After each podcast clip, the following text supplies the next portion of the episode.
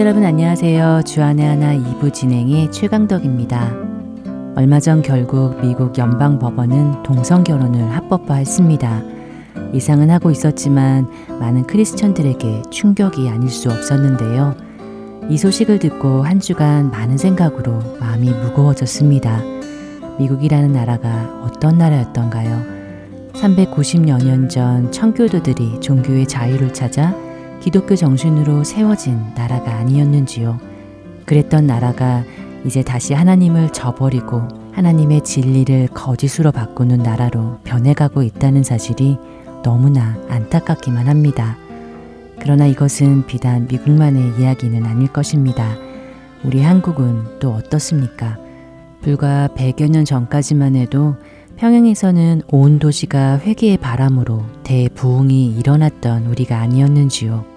수많은 선교사들의 피가 심겨지고 끝까지 배교하지 않고 순교의 길을 갔던 주기철 손양원 목사님들과 같은 분들의 피가 뿌려진 이 땅이 그러나 기독교가 부흥을 맞은 지 불과 100년이 지난 지금 풍요 속에서 하나님을 잊어가고 있습니다. 어둠 속에서 더 밝은 빛을 비춰야 할 교회들이 웬일인지 점점 더 빛을 잃어가고 기독교인들은 오히려 세상에 동화되어 가고 있는 것처럼 보입니다.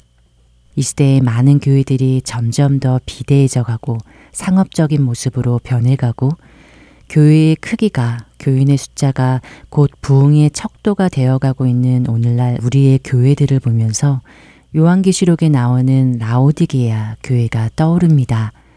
성경학자들 중에는 라오디게아 교회가 1900년부터 현재 그리고 앞으로 오실 예수님이 오실 때까지의 교회의 모습을 상징적으로 보여준다고 이야기하기도 합니다. 바로 우리가 살고 있는 이 시대이겠지요. 예수님이 요한을 통해 라오디게아 교회에게 전하고자 하셨던 말씀을 보면서 오늘 이 마지막 시대를 사는 우리에게 주님이 하시는 말씀이 무엇인지 함께 고민해 보기를 바랍니다. 먼저 첫 찬양 함께 하신 후에 말씀 계속 나누도록 하겠습니다.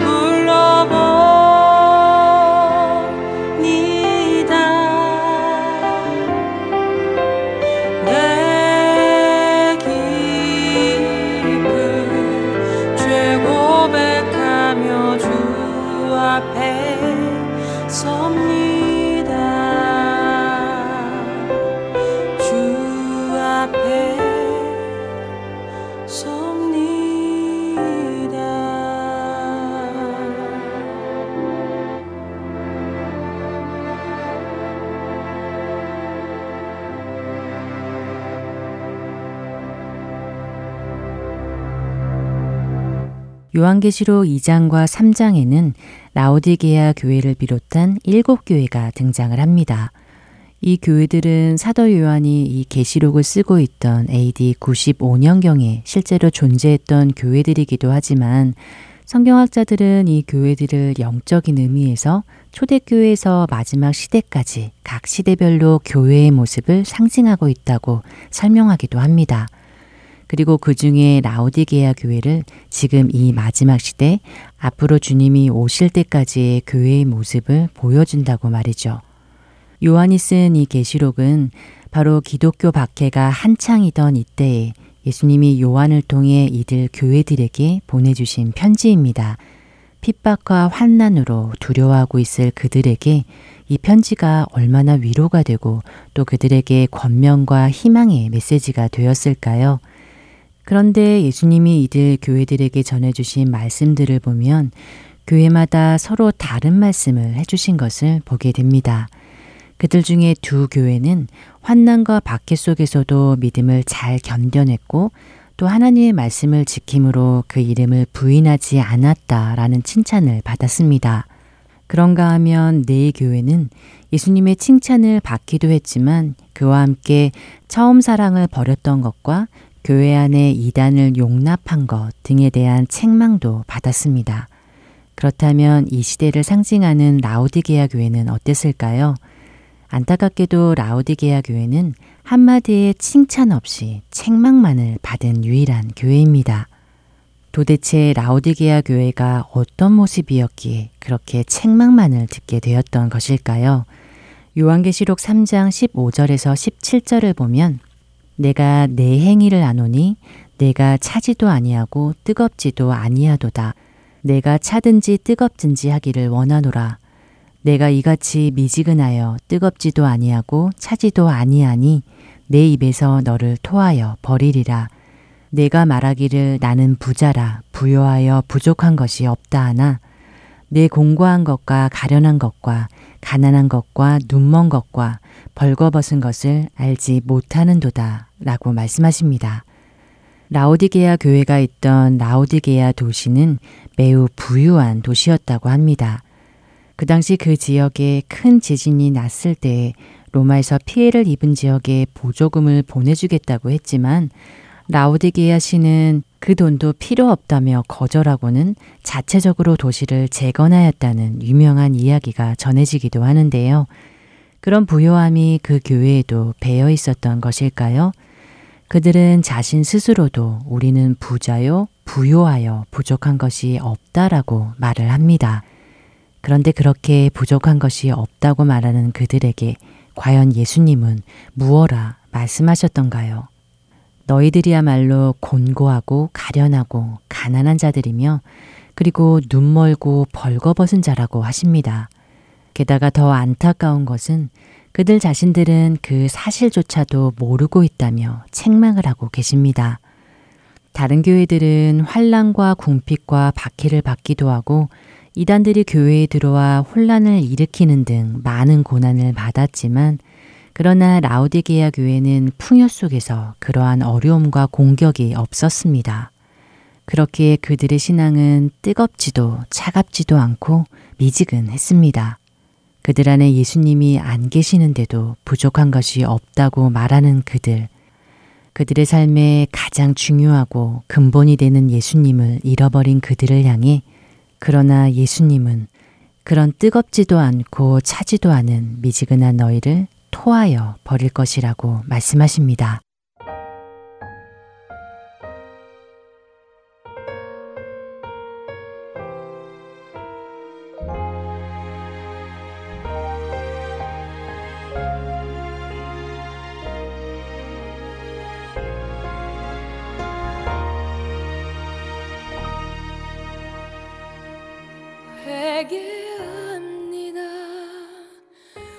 회개합니다. 내 속에 있는 헛된 생각까지 회개합니다. 회개합니다. 죄악 가운데 살던 지난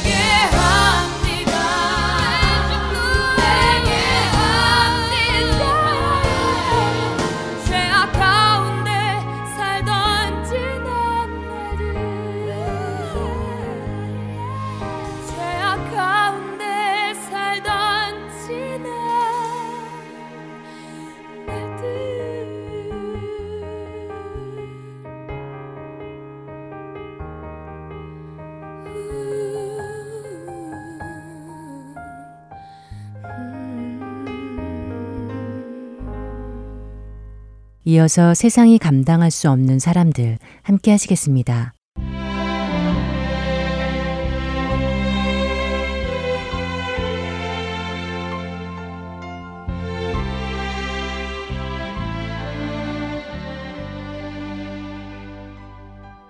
여러분 안녕하세요. 세상이 감당할 수 없는 사람들 진행의 강승규입니다. 아이들이 노는 모습을 보면 때때로 별것도 아닌 것에 집착을 하며 싸우는 모습을 보게 됩니다. 장난감은 그나마 자신들에게 좋게라도 보이니 그렇다고 치지만 저희 아이들을 보면 별것도 아닌 상품 박스나 귀한 만료가 지난 크레딧 카드를 가지고도 서로 갖겠다고 싸우기도 합니다. 아이들이 그렇게 다툴 때 가장 간단한 해결책은 아이들이 서로 가지려고 다투는 것보다 더 좋은 것을 보여주는 것입니다. 그러면 얼른 아이들은 더 좋은 그것을 갖기 위해 지금껏 갖기 위해 다투고 있던 물건을 내려놓습니다. 우리 그리스도인들이 세상에 미련을 두지 않는 가장 큰 이유는 우리에게는 세상보다 더 좋은 천국에 대한 소망이 있기 때문일 것입니다. 천국의 소망을 둔 사람은 분명히 세상에 미련을 두지 않습니다. 세상의 것들은 곧 없어질 것이며 영원하지 않은 것들이기에 그렇습니다. 이것은 천국의 가치를 아는 자만이 할 수 있는 것입니다. 천국의 가치를 아는 자는 천국을 향한 확신을 가질 수 있고, 천국을 향한 확신이 있는 자는 이 땅의 것들에서 시선을 옮겨 천국을 바라보며 살 수 있는 것입니다. 우리 이전에 그리스도의 이름을 위해 생명을 내어놓았던 그 모든 선배들은 바로 이 천국의 가치를 알고 있었고 그 천국을 향한 확신이 있는 사람들이었습니다. 이런 확신이 있는 사람들을 세상은 도저히 감당할 수가 없습니다. 오늘은 이렇게 천국의 확신을 가지고 이 세상을 이겨낸 존 후퍼의 이야기를 들어보겠습니다.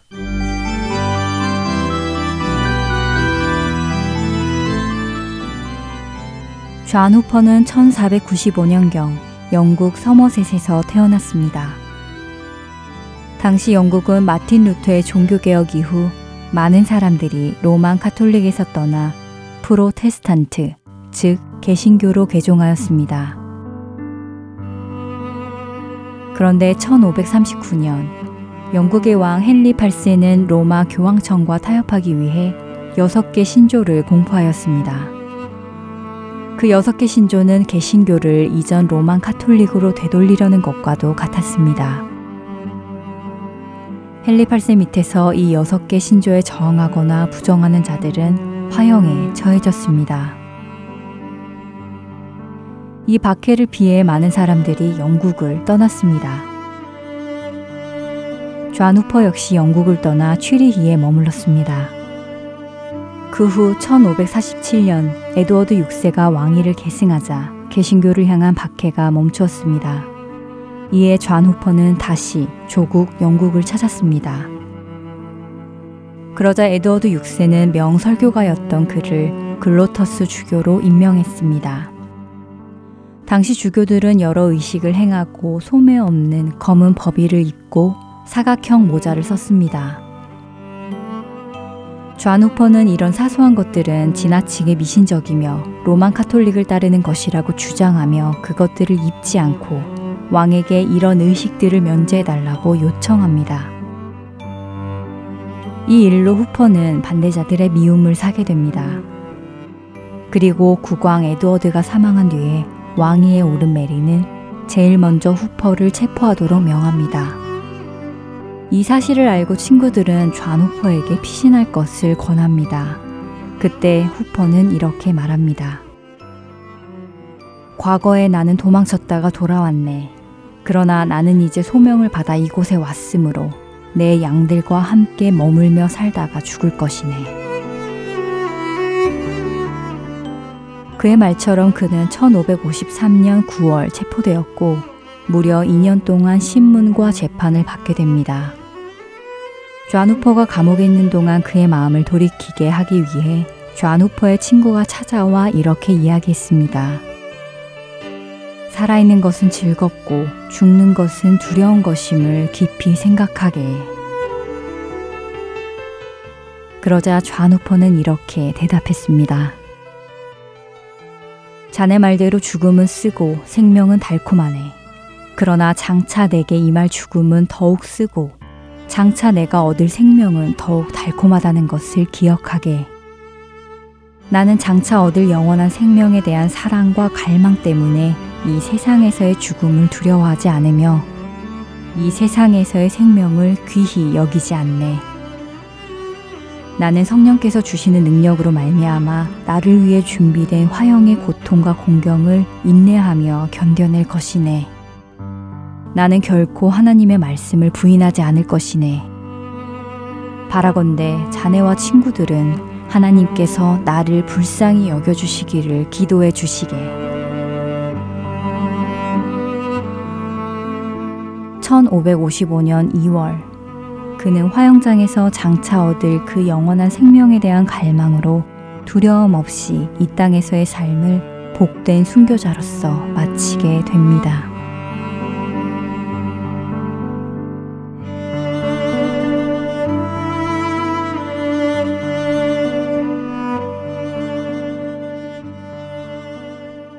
존 후퍼는 자신에게 다가오는 영원한 천국의 생명에 대한 확신이 있었습니다. 그렇기에 그는 이 세상에서 자신의 목숨을 구걸하지 않았습니다. 어떤 것이 더 가치 있고 어떤 것이 더 소중한 것인지를 잘 알고 있었기에 그랬습니다. 생각하건대 현재의 고난은 장차 우리에게 나타날 영광과 비교할 수 없도다. 로마서 8장 18절에 말씀입니다. 환난과 고난이 찾아올 때 이 땅의 환난과 고난을 바라보지 마시고 앞으로 우리에게 약속된 하늘나라의 영원한 생명과 보좌 앞의 영광을 바라보십시오. 잠시 있다 사라지는 이 세상의 것들은 결코 그 영원한 영광과 비교될 수 없습니다. 그 영원한 천국을 소유한 자들을 세상은 감당할 수 없습니다. 세상이 감당할 수 없는 사람들 마치겠습니다.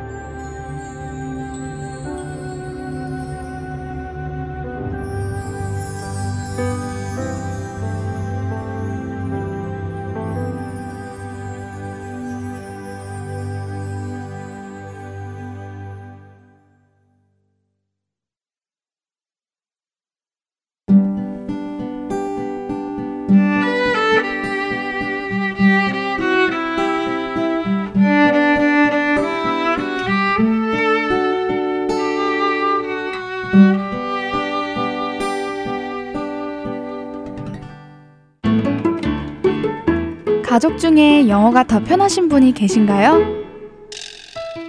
그런 분들에게 저희 Heart and Soul 영어 방송을 권해주세요. 영어로 제작되는 주안의 하나 6부에는 다양한 속 코너와 마크 마틴, 프랜시스 챈 목사님의 설교도 들으실 수 있습니다. 영어 방송 CD 신청 문의는 본 방송사 전화번호 602-866-8999로 연락 주시거나 이메일 heartandsoul.org gmail.com으로 해주시기 바랍니다.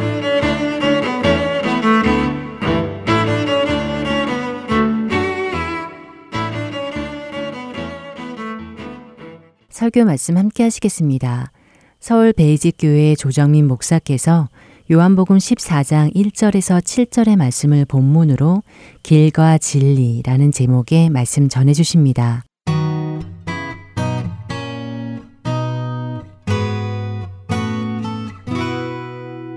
요한복음 14장 1절에서 7절까지 말씀입니다. 같이 한 목소리를 읽겠습니다. 시작. 너희는 마음에 근심하지 말라. 하나님을 믿으니 또 나를 믿으라. 내 아버지 집에 거할 곳이 많도다. 그렇지 않으면 너희에게 일렀으리라. 내가 너희를 위하여 거처를 예비하러 가노니 가서 너희를 위하여 거처를 예비하면 내가 다시 와서 너희를 내게로 영접하여 나 있는 곳에 너희도 있게 하리라. 내가 어디로 가는지 그 길을 너희가 아느니라. 도마가 이르되 주여 주께서 어디로 가시는지 우리가 알지 못하거늘 그 길을 어찌 알겠사옵나이까 예수께서 이르시되 내가 곧 길이요 진리요 생명이니 나로 말미암지 않고는 아버지께로 올 자가 없느니라. 너희가 나를 알았더라면 내 아버지도 알았으리로다. 이제부터는 너희가 그를 알았고 또 보았느니라.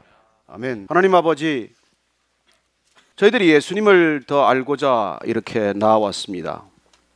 말씀하시는 주님 앞에 저희들이 듣는 귀가 되어서 예수님이 누구신지 예수님 스스로 선포하는 말씀을 저희들 경청하고자 합니다. 그 말씀이 우리 안에 새겨져서 그 말씀이 우리의 길이 되고 진리가 되고 생명되어 능력되게 하여 주옵소서. 예수님 이름으로 기도합니다. 아멘. 예수님은 누구십니까? 에 대한 우리가 질문 그 질문에 대한 예수님 스스로의 답변 예수님께서는 제자들에게 묻습니다. 세상 사람들이 나를 대체 누구라고 하느냐? 예, 엘리야라고도 하고 세례 요한이 살아왔다고도 합니다. 너희들은 나를 누구라고 하느냐? 베드로가 대답하지요. 주는 그리스도시요 살아계신 하나님의 아들입니다. 예수님께서도 그 답을 듣고 놀라셨어요. 마요나 시모나 복이 있도다 이를 알게 한 이는 사람이 아니야. 혈육이 아니야. 하늘에 있는 내 아버지께서 이를 알게 하신 것이다. 여러분 예수님이 그리스도다. 예수님이 메시아다. 이건 사람이 할 수 있는 고백이 아니에요. 눈앞에 사람을 두고 열두 제자들이 가이샤라 빌립보 지방에서 그 묻는 질문에 주는 그리스도다. 내 눈앞에 있는 이분이 메시아다. 하나님이다. 이런 고백은 할 수 있는 게 아니에요. 그래서 예수님 내 능력으로 믿는 것 아닙니다. 그리고 우리는 예수님이 누구신지를 예수님 스스로 선포하는 이 말씀에 귀를 기울이게 된 이 고마운 동기는 어디서 비롯된 것입니까? 사도 요한은 제자들 중에서 가장 오래 살았던 사람이에요. 그는 예수님이 누구신지에 대해서 곰곰 묵상하다가 이미 나와 있는 마태, 마가, 누가복음을 충분히 읽어보았을 것입니다. 그리고 그는 더 깊은 묵상을 통해서 예수님의 기적과 예수님께서 내가 누구인지를 드러내고자 하는 이 분명한 자기 선언, 자기 선포가 밀접하게 관련이 되어 있음을 발견한 것이죠. 예수님은 그냥 기적을 베푸신 분이 아닙니다. 예수님은 그냥 불쑥 말씀하신 것이 아니거든요. 그래서 예수님께서 왜 어떤 목적으로 기적을 베푸셨으며 이 기적이 뜻하는 바 그리고 이 기적 끝에 예수님께서 선포하신 나는 누구다라고 하는 자기 선은 하나님의 하나님 선은 그걸 이렇게 일곱 가지로 잘 요약을 한 것이죠. 그래서 요한복음은 시간 순으로 흘러가지 않습니다. 예수님이 누구신지를 이렇게 분명하게 정확하게 기록한 것은 사도 요한이 만년에 예수님이 누구신지를 더 깊이 깨닫게 되면서 우리에게 남겨준 정말 보물과 같은 것이죠. 그리고 우리는 예수님께서 이미 선포하신 자기 선언을 들었습니다. 나는 생명의 떡이다. 나는 세상의 빛이다. 나는 양의 문이다. 나는 선한 목자다. 나는 부활이요 생명이다. 오늘 여섯 번째, 나는 길이요 진리요 생명이다. 이렇게 선언하시는 것입니다. I am the way, the truth, the life. 왜 I am a way가 아니고 the way냐?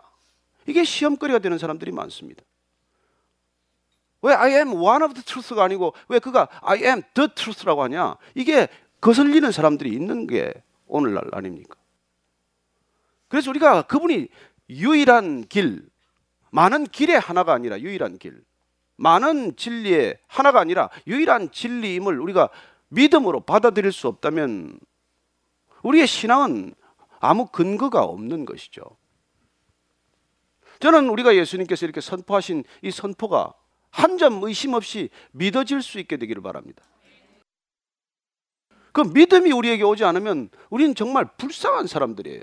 여러분 이 세상에 가장 불쌍한 게 믿지 않는데 믿는 채 하고 사는 것입니다. 그것처럼 바보 같고 어리석은 일이 어디 있습니까? 안 믿어지면 안 믿어진다고 분명히 말할 것이지 안 믿는데 믿는 채 하고 사는 일이 얼마나 어리석은 일입니까? 무슨 능력이 나타나겠어요? 무슨 변화가 있겠습니까? 무슨 삶의 기쁨이 있겠어요? 안 믿는데 안 믿어지는데 저는 여러분들이 안 믿어질 때 주님한테 정말 정직하게 기도할 수 있게 되길 바랍니다.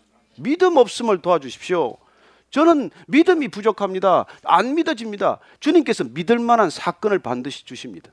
쉬운 일은 아니겠지만. 그렇습니다. 오늘 예수님께서 이 길이요 진리요 생명이라고 선포하신 이전 상황을 우리가 보면 예수님께서 마가의 다락방에서 마지막 만찬을 하십니다. 식사 도중에 갑자기 허리에 수건을 두르고 제자들의 발을 씻기기 시작합니다. 어떻게 그런 일이 가능합니까? 지금 이 시대조차 가능한 일입니까? 아니 흉내는 내지요. 세족식이라는 이름으로. 그리고 예수님께서는 제자들의 발을 씻기면 뿐만 아니라 성찬 성만찬을 나누시면서 너희들 중에 한 사람이 나를 팔리라 배신하리라 말씀하십니다. 순간 분위기가 얼마나 썰렁해졌겠어요. 누군가 누가 배신한다는 얘기인가? 그리고 또 예수님께서는 베드로가 큰 소리 칠 때 한 번 분명히 못을 박습니다. 저는 죽어도 예수님 따라갈 거예요. 뭐라고? 너는 오늘 밤에 새벽에 닭이 울기 전에 세 번 나를 부인하고 말 거야. 얼마나 놀랐겠어요. 다른 제자들도 아마 깜짝 놀랐을 것입니다. 아니 그래도 베드로가 수석 제자인데 주님을 세 번씩이나 부인한다고요? 그래 이런 썰렁한 분위기 가운데 예수님께서는 내가 이제 떠날 것이라고 말씀합니다. 얼마나 제자들이 더 당황스럽겠습니까? 얼마나 분위기는 가라앉고 침울하겠습니까? 아니 예수님이 떠나신다니 지금 내가 어디까지 쫓아왔는데 지금 떠나시면 어떡한다는 말입니까? 얼마나 마음에 슬픔과 근심이 가득하겠어요. 예수님은 떠나신다니까 지금 이 제자들이 다 근심이 된 거예요. 우리는 어떻게 되나 도대체? 그런 자기 연민 때문에 생긴 근심, 이건 믿음이 아니라는 것입니다. 여러분, 자기 연민은 믿음이 아니에요. 자기 연민은 사랑도 아닙니다. 자기 연민을 통해서 신앙이 성숙하는 법은 없어요. 감정은 신앙의 소중한 에너지지만 감정 때문에 우리 신앙이 그렇게 자라지 않는다는 것입니다. 오늘 예수님께서 14장 1절 말씀을 한번 더 읽겠습니다. 자, 이런 분위기 속에 이 썰렁한 분위기 속에서 예수님께서 말씀하십니다. 자, 시작. 너희는 마음에 근심하지 말라. 하나님을 믿으니 또 나를 믿어라. 근심하지 말라. 걱정하지 말라. 염려하지 말라. 어떻게 하면 근심하지 않을 수 있습니까? 하나님을 믿으니 또 나를 믿으라고 말씀하십니다. 그러나 믿으면 근심 안 하는 걸 알지만은 안 되는 걸 어떡합니까? 그리고 그 믿음이 내 믿음일 경우에는 내 믿음 자체가 기초가 나로부터 비롯된 것이기 때문에 믿는다고 하면서도 근심에 시달리는 것이고 걱정이 떠나지 않는 것이죠. 그래서 우리가 믿는다고 하면서도 세상 사람들과 다름없는 그런 근심과 염려 속에 살아가는 것입니다. 얼마나 많은 걱정, 근심, 염려거리에 우리가 시달립니까? 있으면 있는 대로 근심이고 없으면 없는 대로 근심입니다. 근심이란 대체 무엇입니까? 다 비슷비슷한 말들 아니에요? 근심, 걱정, 염려, 불안. 이건 본질이 마음이 정한 상태가 아니라는 것이죠. 마음이 흔들리고 있다는 것입니다. 마음이 요동치고 있다는 것이에요. 마음이 흘러가듯 어디에 닻을 내리듯 어디에 묶인 바 없이 그냥 혼자 마음대로 떠돌아다니는 것이죠. 이게 근심과 염려, 걱정이라는 것입니다. 그래서 그러지 말고 믿으라. 이건 뭐예요? 마음에 닻을 내리라. 흔들리는 마음을 붙들어 매라. 흔들리는 마음을 말씀에 붙들어 매라. 그래야 안심이 올 것 아닙니까? 그래서 근심이란 무엇이에요? 안 믿는 만큼 근심하는 것입니다. 평안이란 무엇입니까? 믿는 만큼 평안한 것이죠. 내가 잘 믿는지 안 믿는지 어떻게 합니까? 내가 얼마나 근심하고 있는지 보면 알지요. 뭐. 부부 관계는 얼마나 서로 믿음 위에 서 있습니까? 서로 의심하는 만큼 서로 불안할 것이고 서로 믿고 신뢰해 주는 만큼 아마 평안하겠죠. 그래요. 우리는 그런 근심거리라는 것이 정말 어디에 붙들어 맨 바 없으면 정처 없이 떠돌아다니는 것입니다. 그래 우리는 말 한마디에 근심에 휩싸일 수도 있고 말씀 한마디에 그 근심으로부터 풀려날 수도 있습니다.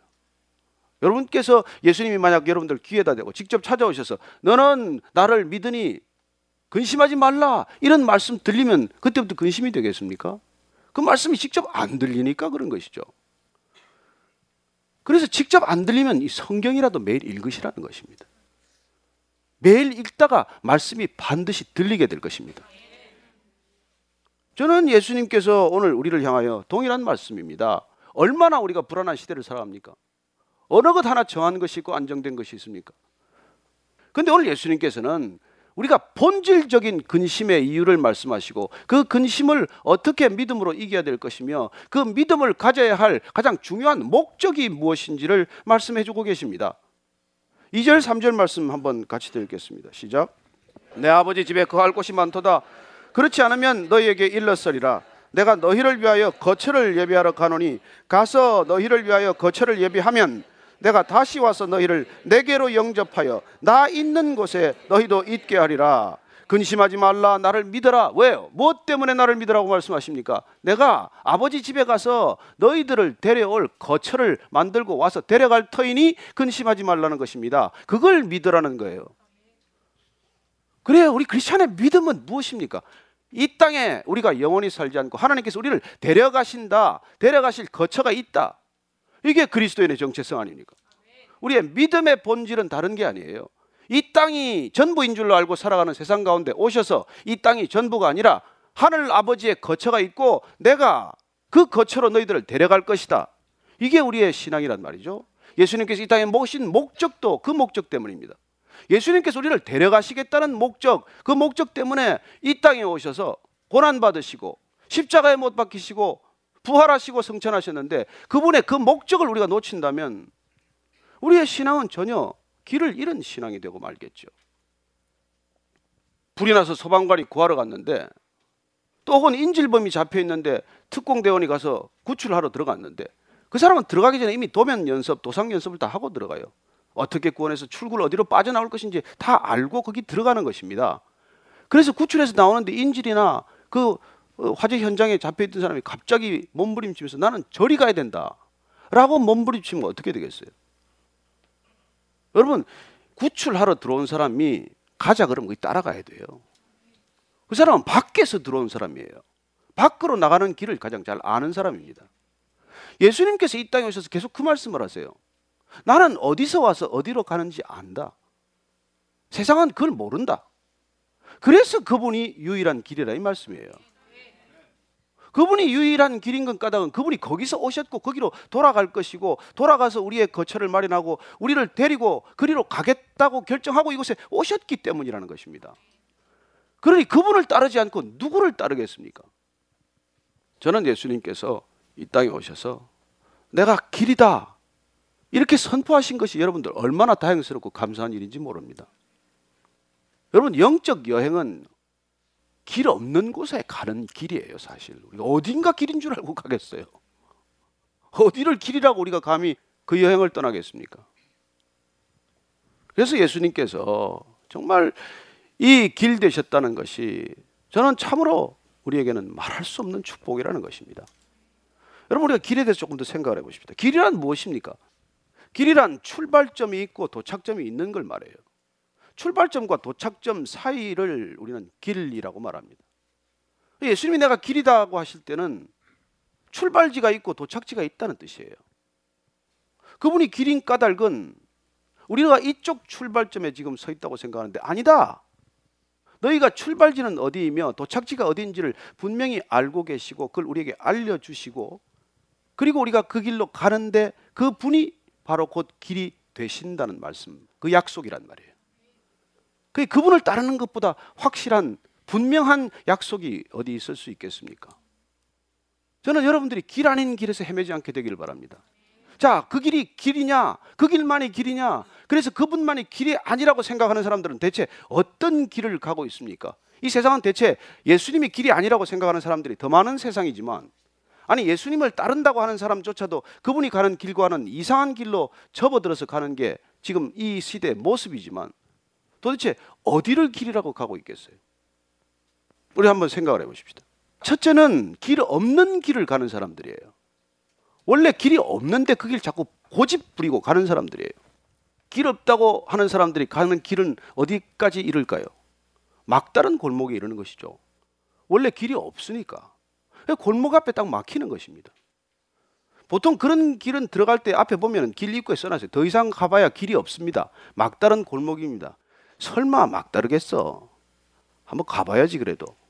그렇게 고집스럽게 가는 사람이 있어요 또. 인생 꼭 그렇게 사는 사람이 있습니다. 돌이 뭐 그렇게 단단하게 해서 한번 부딪혀 봐야지. 그러다가 머리가 깨지는 것이죠. 아니, 돌이 딱딱하다고 하면은 그냥 안 부딪히면 되지. 왜 머리를 꼭 부딪혀 봐야 돼요? 그리고 우리가 길 없는 길을 가는 어리석은 삶을 살아서는 안 된다는 것입니다. 길이 없다면 그 길은 아니에요. 그 다음에 길 아닌 길을 가는 사람들은 수없이 많습니다.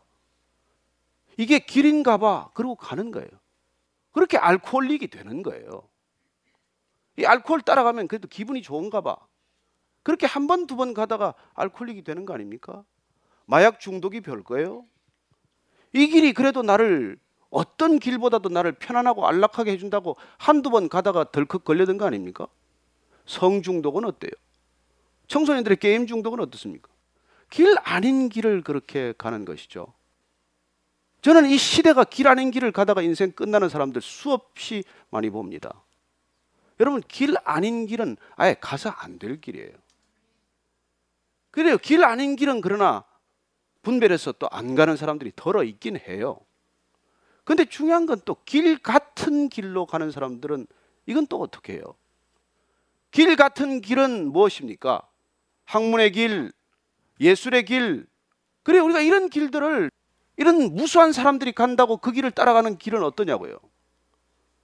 여러분, 그건 길인 줄 알고 갔다가 길 놓치는 길이에요.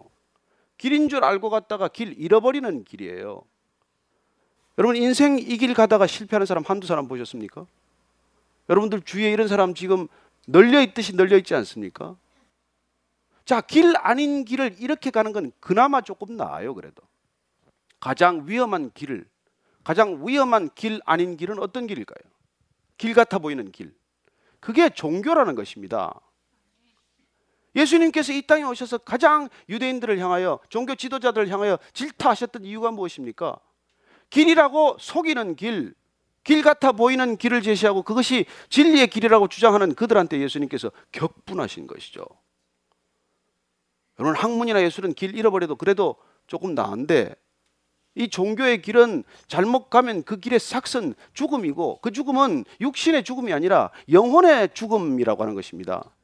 영혼을 삭스로 지불해야 되는 길이에요. 그래서 예수님께서는 나 이전에 온 사람은 다 도적이요 강도다. 그렇게 극은 하는 것입니다. 그 길 잘못 가면 영혼을 잃어버리는 길이기 때문에 예수님 이후로는 어떻습니까? 마찬가지죠. 그래서 저는 여러분들이 깨어 기도하기를 원합니다. 길 같은 길이 더 위험하다는 거예요. 길 없는 길, 길 아닌 길이야.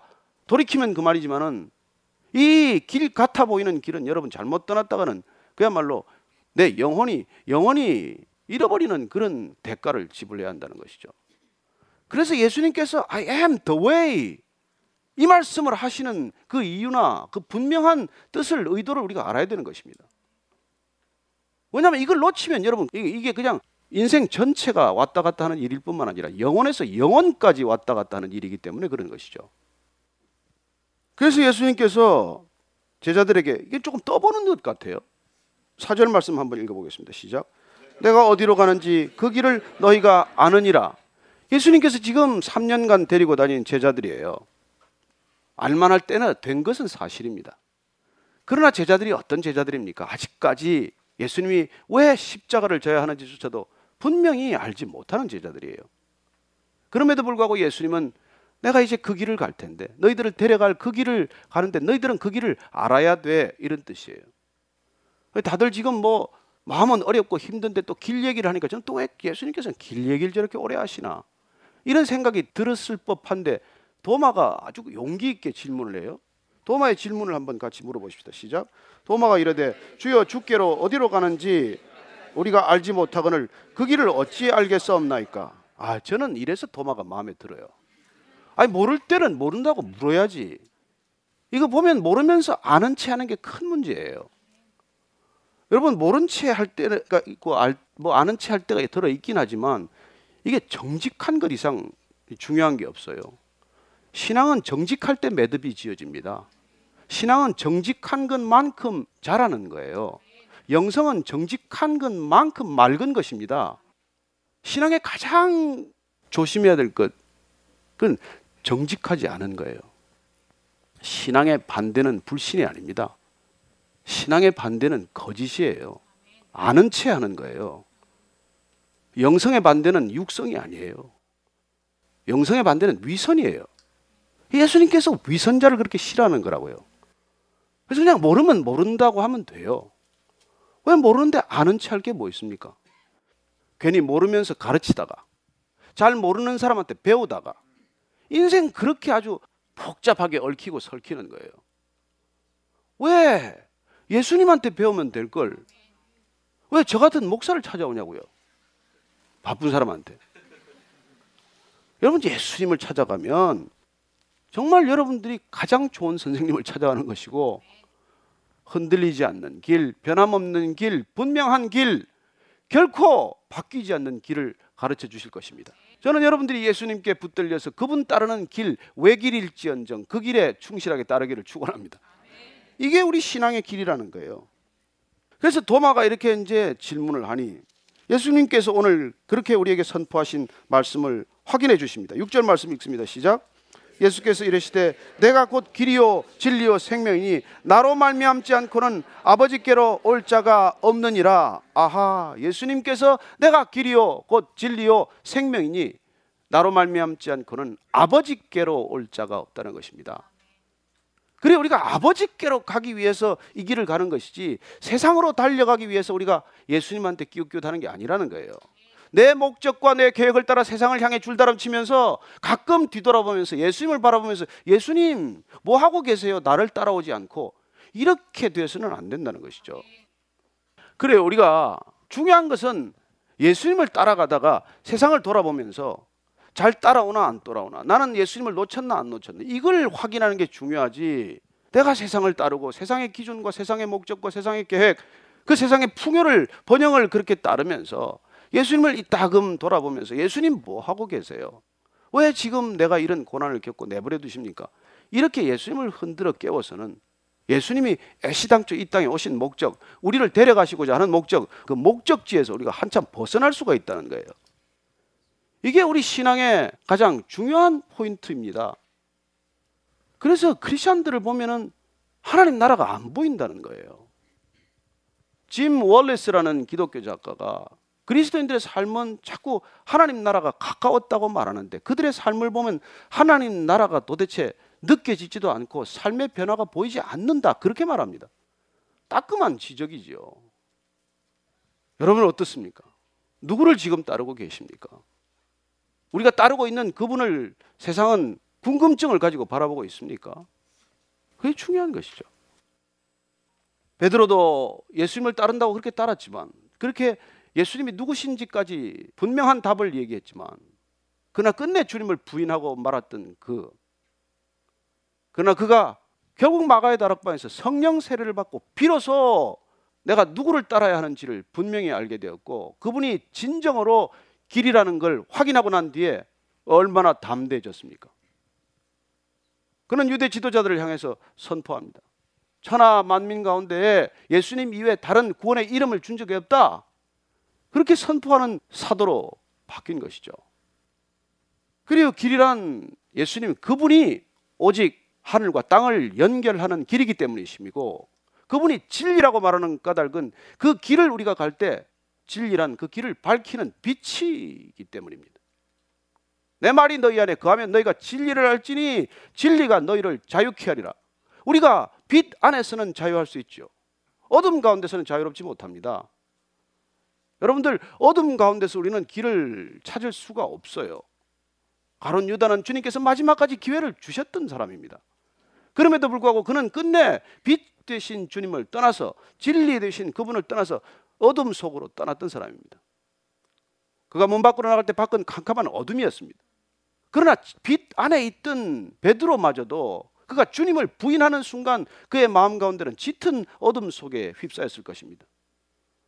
주님을 다시 만나서 마지막에 갈릴리 해변가에서 내가 나를 사랑하느냐 세 번씩 확인할 때 그 질문에 내가 주를 사랑한다고 답변할 때까지 그는 빛을 떠났기 때문에 진리 대신 그분을 떠났기 때문에 어둠 가운데 방황했던 시간이라는 것이죠. 저는 여러분들이 빛을 떠나서 방황하지 않게 되기를 바랍니다. 빛 안에 머무를 때, 빛 가운데 걸어갈 때, 빛과 동행할 때 우리는 비로소 자유로운 것이죠. 두려움이 없는 것이죠. 그래서 우리는 그분과 함께 당당하게 이 세상을 걸어갈 수 있는 것입니다. 실족하지 않고 걸어가게 되시기를 바랍니다. 주님과 함께 손잡고 분명하게 세상 사람들이 저분이 주님과 함께 걷는 것이 느껴지고 보여지고 들려지게 되시기를 축원합니다. 우리의 신앙은 그런 거라는 것이죠. 그 예수님께서 오늘 이렇게 말씀해 주십니다. 7절 말씀입니다. 시작. 너희가 나를 알았더라면 내 아버지도 알았으리로다. 이제부터는 너희가 그를 알았고 또 보았느니라. 아, 예수님께서 결정적으로 말씀해 주십니다. 내가 길이요 진리요 생명이라는 것을 너희들이 믿음으로 받아들인다면 너희들은 하나님 아버지를 알았고 또 보았다라고 말씀하시는 것이죠. 저는 예수님이 이렇게 말씀하셨던 여러분들이 정말 말씀을 알면 예수님을 보았고 예수님을 알았다라고 말씀할 수 있게 되기를 바랍니다. 이렇게 알았고 보았다라고 말하니까 또 빌립이 또 실컷 얘기했는데 실컷 얘기 끝났는데 그래도 아버지를 한 번만 보여주시면 제가 속이 시원하겠는데 또 그렇게 얘기합니다. 저는 그렇게 얘기할 수 있는 빌립도 참 다행이고 또 제 같으면 그런 질문 들으면 얼굴에 짜증이 확 배어났을 텐데 짜증 없이 그래도 그윽한 미소를 띠고 다시 그 빌립이 하나님 아버지를 보여달라는 데까지 이르렀음에도 주님께서는 대답해 주십니다. 한번 9절, 10절, 11절 제가 읽어드리겠습니다. 예수께서 이르시되 빌리바 내가 이렇게 오래 너희와 함께 있을 때 내가 나를 알지 못하느냐? 나를 본 자는 아버지를 보았거늘 어찌하여 아버지를 보이라 하느냐? 내가 아버지 안에 거하고 아버지는 내 안에 계신 것을 내가 믿지 아니하느냐? 내가 너희에게 이르는 말은 스스로 하는 것이 아니라 아버지께서 내 안에 계셔서 그의 일을 하는 것이라. 내가 아버지 안에 거하고 아버지께서 내 안에 계심을 믿으라. 그렇지 못하겠거든 행하는 그 일로 말미암아 나를 믿으라. 이렇게 말씀해 주십니다. 저는 이 말씀이 우리에게 동일하게 들려야 한다고 믿습니다. 그리고 이렇게 들려야 합니다. 너희들이 이렇게 교회 다니고 너희들이 이렇게 성경을 많이 읽었는데도 불구하고 아직까지 나를 알지 못하느냐? 예수님께서 물으시는 거예요. 그리고 나를 안다면 너희들은 하나님을 안다고 말할 수 있어야 될 터인데 너희들은 아직까지도 나를 알지 못하느냐? 내가 내 안에 거하고 내가 내 안에 거할 때 이걸 내가 믿는다면 너희들은 무슨 말을 하든 나의 말을 하게 될 것이라 말씀하시는 것이죠. 여러분들이 주님 안에 거하고 예수님이 여러분 안에 거한다는 것을 믿을 수만 있다면 그게 믿어진다면 그러면 저와 여러분들이 하는 말은 주님의 말이 될 것입니다. 이게 주님이 원하시는 거예요. 그래 우리가 매주 예배를 드리고 매일 성경을 읽고 그래도 우리가 주님을 길로 그분을 진리로 그분을 생명으로 만나지 못한다면 우리는 이 많은 예배와 이 많은 종교적 행위나 시간들이 무슨 의미가 있겠냐는 것이죠. 지난 우리 연말에 같이 다들 제자 옥하는 다큐를 같이 보러 갔어요. 많이들 감동을 받았어요. 그리고 그리고 이제 연말에 한 번 더 보겠다고 손양원 목사님 다큐 영화를 보았어요. 보고 나서 뭐 감동이 있죠. 그러면서 이제 그분 거기 계신 모든 이제 뭐 목사님들이 이걸 대한민국 그리스도인들이 다 봐야 된다. 전 성도들이 다 봐야 된다. 근데 제가 마음속으로 결심을 했어요. 보라고 소리할 필요 없다. 이건 목사들만 보면 된다. 나만 보면 된다. 아니 보고 뭐 나는 그대로 안 살 거면서 누구 보고 보라 그러면 뭘 하냐? 그래요. 오늘날 우리가 정말 길 대신 그분의 길을 가고 있냐는 것이죠. 우리는 세상의 길을 가기 위해서 그분을 잠시 잠시 우리 길에다 불러 세우는 건 아닙니까? 우리는 그분만이 진리라고 말하면서 세상의 많은 지식들 가운데 그냥 성경적 지식 하나를 더 우리가 그냥 늘리기 위해서 성경 공부하는 건 아닙니까? 우리는 뭐 그분만이 영원한 생명이라고 말하지만은 우리 육신의 생명에 너무 집착한 나머지 그분조차도 우리 육신의 생명을 늘리는데 우리가 소용이 닿는다고 말하지는 않습니까? 그래 오늘 우리가 예수님께서 정말 길이요 진리요 생명이라고 할 때 저는 이 선포에 대해서 우리가 정말 믿음으로 받아들일 수 있게 되기를 바랍니다. 그러면 우리 삶은 변하게 돼 있어요. 우리는 더 이상 내 의지대로 내 길을 가고자 하지 않습니다. 어쩌면 우리는 내 생각을 갖다가 진리라고 착각하지 않습니다. 그래서 그분을 길이요 진리요 생명으로 만나는 길이 뭐예요? 또 다른 길이. 어떻게 해야 그분을 길이요 진리요 생명으로 만나느냐는 것이죠. 그럴 수만 있다면 나는 모든 것 다 내가 헌신하겠다 그런 분들이 계십니다. 그리고 그분께서는 이 성경이 곧 길이요 진리요 생명이라고 우리에게 주신 것입니다. 그래서 이것 말고 이것을 해설하는 거나 이것 말고 이것을 설명하는 거나 이것 말고 이걸 그렇게 말씀을 전한다고 하는 것조차도 여러분들이 분별해야 한다는 것이죠. 저는 이 성경이 길이라고 믿습니다. 저는 이 성경이 곧 진리라고 믿습니다. 저는 이 성경을 통해서 우리가 생명을 얻는다고 믿습니다. 우리가 그래서 길이요 진리요 생명 대신 예수님을 만나고 따르는 길은 이 성경을 길이요 진리요 생명으로 우리가 믿음으로 따른다는 것. 그 외에 다른 길이 없다고 믿습니다. 그럴 때 여러분들은 정말 약속하신 성령을 받게 될 것입니다. 이상한 영에 헷갈리지 않을 것입니다. 그 성령이 오시면은 여러분들이 성경의 기림을 증거하게 될 것입니다.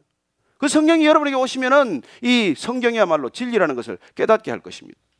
그리고 말씀이 곧 성령이고 말씀이 곧 생명이라는 것을 우리가 날마다 경험하게 될 것입니다. 오늘 이 말씀은 이렇게 끝을 맺고 있습니다. 6절 말씀 한번 들겠습니다. 시작. 예수께서 이르시되 내가 곧 길이요 진리요 생명이니 나로 말미암지 않고는 아버지께로 올 자가 없느니라 너희가 나를 알았더라면 내 아버지도 알았으리로다 이제부터는 너희가 그를 알았고 또 보았느니라 아멘 하십니까? 우리가 동일하게 이 말씀은 우리가 예수님을 알았더라면 우리가 성경을 알았더라면 우리는 아버지도 알고 예수님도 알게 되는 것이고 이제부터는 우리가 그를 알았고 또 보았다고 말합니다. 예수님 보고 싶습니까? 예수님 알고 싶으십니까? 저는 여러분들이 이 말씀 가운데 예수님을 만나고 볼 수 있다고 믿습니다. 의심 많은 도마가 아버지 좀 보여주십시오. 그렇게 또 질문했을 때 예수님께서 들려주신 답변입니다. 그래도 도마는 모를 때 모른다고 얘기한 사람이에요. 그래서 끝까지 그는 사도의 길을 갈 수 있었던 사람입니다. 저는 우리가 모를 때 정직하게 주님 앞에서 모른다고 고백할 수 있게 되기를 바랍니다. 그렇게 했더니 예수님께서 이렇게 또 말씀해 준 것이죠. 나중에 또 빌립이 또 말합니다. 제발 아버지 좀 보여주세요. 그리고 이런 제자들을 주님께서 두고 떠나십니다. 왜요? 보혜사 성령이 와야 결론이 날 거니까. 그분이 오셔야 이 모든 의심에서 벗어날 것이니까. 예수님을 보고도 아버지를 보여달라고 하는 그 제자들이 언제 변하게 됩니까? 그렇죠? 성령 세례가 임할 때 그들은 변했습니다. 저는 성령 세례가 여러분들 각자에게 임하게 되기를 바랍니다. 그래서 길 되시고 진리 되시고 생명 되신 그분에서 떠나지 않게 되기를 바랍니다. 그분과 동행하는 삶, 그분 때문에 한 주간의 삶이 일어나 빛을 발하는 삶 될 수 있게 되기를 축원합니다. 여러분 기억하십시오. 예수님께서는 우리 생명의 떡입니다. 세상의 빛이십니다. 양의 문입니다. 선한 목자입니다. 그는 부활이요 생명이고 길이요 진리요 생명 되시는 분입니다. 이걸 우리가 믿게 되면 예수님께서 우리에게 조금 듣기는 부끄러운 얘기지만 그리고 조금 자신 없이 받아들일 수도 있지만 12절 말씀 약속을 해 주십니다. 한번 12절 말씀 읽고 마치도록 하겠습니다. 12절 말씀 같이 읽습니다. 시작. 내가 진실로 진실로 너희에게 이르노니 나를 믿는 자는 내가 하는 일을 그도 할 것이요 또한 그보다 큰 일도 하리니 이는 내가 아버지께로 감이라. 아멘. 아멘. 여러분 주님보다 더 큰 일 하게 되실 것을 믿으시기 바랍니다. 우리가 주님 따르기로 결단하고 길 대신 주님의 길을 가고 진리 대신 그분을 진리로 우리가 살아내면 약속대로 주님께서 내가 했던 일보다 더 큰 일을 너희들도 하게 될 것이라는 이 말씀 믿으시게 되기를 바랍니다. 한 주간 그런 놀라운 삶을 경험하다가 뵙게 되기를 축원합니다. 같이 한번 기도하십시다. 하나님 아버지 주님께서 유일한 길이라고 말씀하실 때 저희들도 세상의 사람들과 세상의 지성들과 함께 어찌 그분만 길이겠느냐 의심한 적이 있습니다. 그분이 진리라고 유일한 진리라고 말씀하실 때에도 우리는 이미 과학 시대에 과학적 지식 가운데 그분도 단 하나의 지식적인 영역에서 우리를 그분을 만났던 적도 있습니다. 주님, 오늘 주님께서 이 자리에 선포하셨습니다. 내가 곧 길이요 진리요 생명이라고 말씀하셨사오니 주님, 길 대신 주님, 진리 대신 주님, 생명 대신 주님이 내 안에 날마다 살아 꿈틀거리는 놀라운 능력을 경험하게 하여 주옵소서.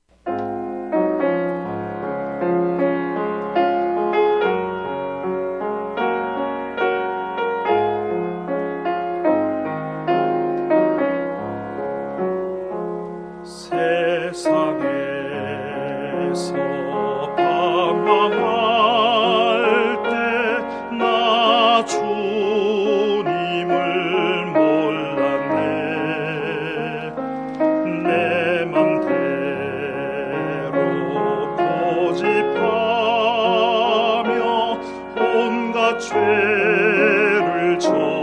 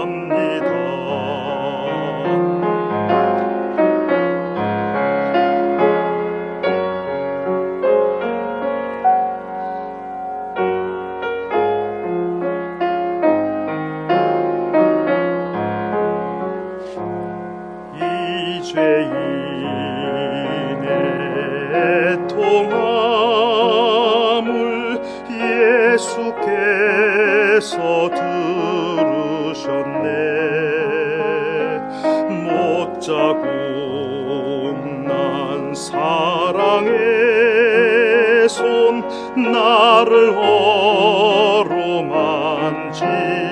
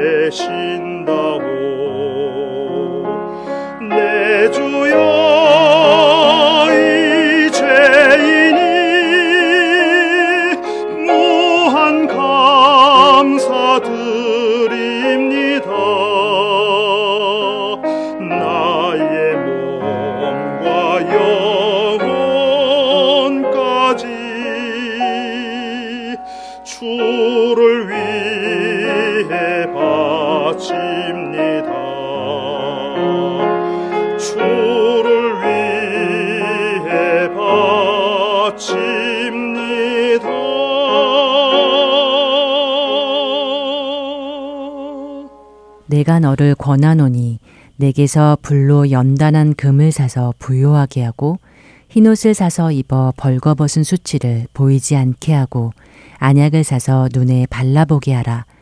물은 내가 사랑하는 자를 책망하여 징계하노니 그러므로 내가 열심을 내라 회개하라.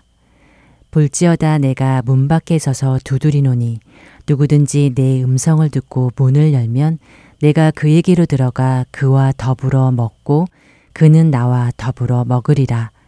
요한계시록 3장 18절에서 20절의 말씀입니다. 라오디게아 교회. 그들은 부유했지만 정작 그들은 자신들을 구원으로 이끌어 주실 주님이 그들 안에 없기에 가난하고 곤고하며 가련했습니다. 게다가 자신들이 그렇게 구원받지 못할 상태라는 것을 모르는 눈먼 상태였고 주님의 의의 옷을 입지 못한 벌거벗은 모습이었습니다. 어쩌면 이 말씀은 어느새 부유해져서 뜨겁지도 차지도 않은 오늘날 우리 교회들에게 하시는 말씀이 아닐런지요. 예수님 없이도 교회는 부흥하고 그분과의 교제가 없는데도 부족한 것이 없다고 착각하며 신앙생활을 하고 있는 이 시대의 크리스천들에게 말입니다. 그런 우리에게 주님은 말씀하십니다. 너희가 열심을 내어 회개하라고 말입니다. 그리고 그렇게 책망하시며 징계하시는 이유가 아직도 우리를 사랑하시기 때문이라고 말씀하십니다. 물은 내가 사랑하는 자를 책망하여 징계하노니 그러므로 내가 열심을 내라 회개하라. 이제 다시 돌이켜 회개해야 합니다. 주님은 이기는 그에게 보좌에 함께 앉게 하여 주시겠다고 약속하십니다. 다음 한 주도 우리의 신앙을 점검하며 만약 내가 미지근한 신앙생활을 하고 있다면 열심을 내고 회개하고 다시 주님과 더불어 살아가는 저와 여러분 되기를 바라며 주안의 하나 2부 여기에서 마치도록 하겠습니다. 지금까지 구성과 진행의 최강덕이었고요. 저는 다음 주 이 시간 다시 찾아뵙겠습니다. 안녕히 계세요.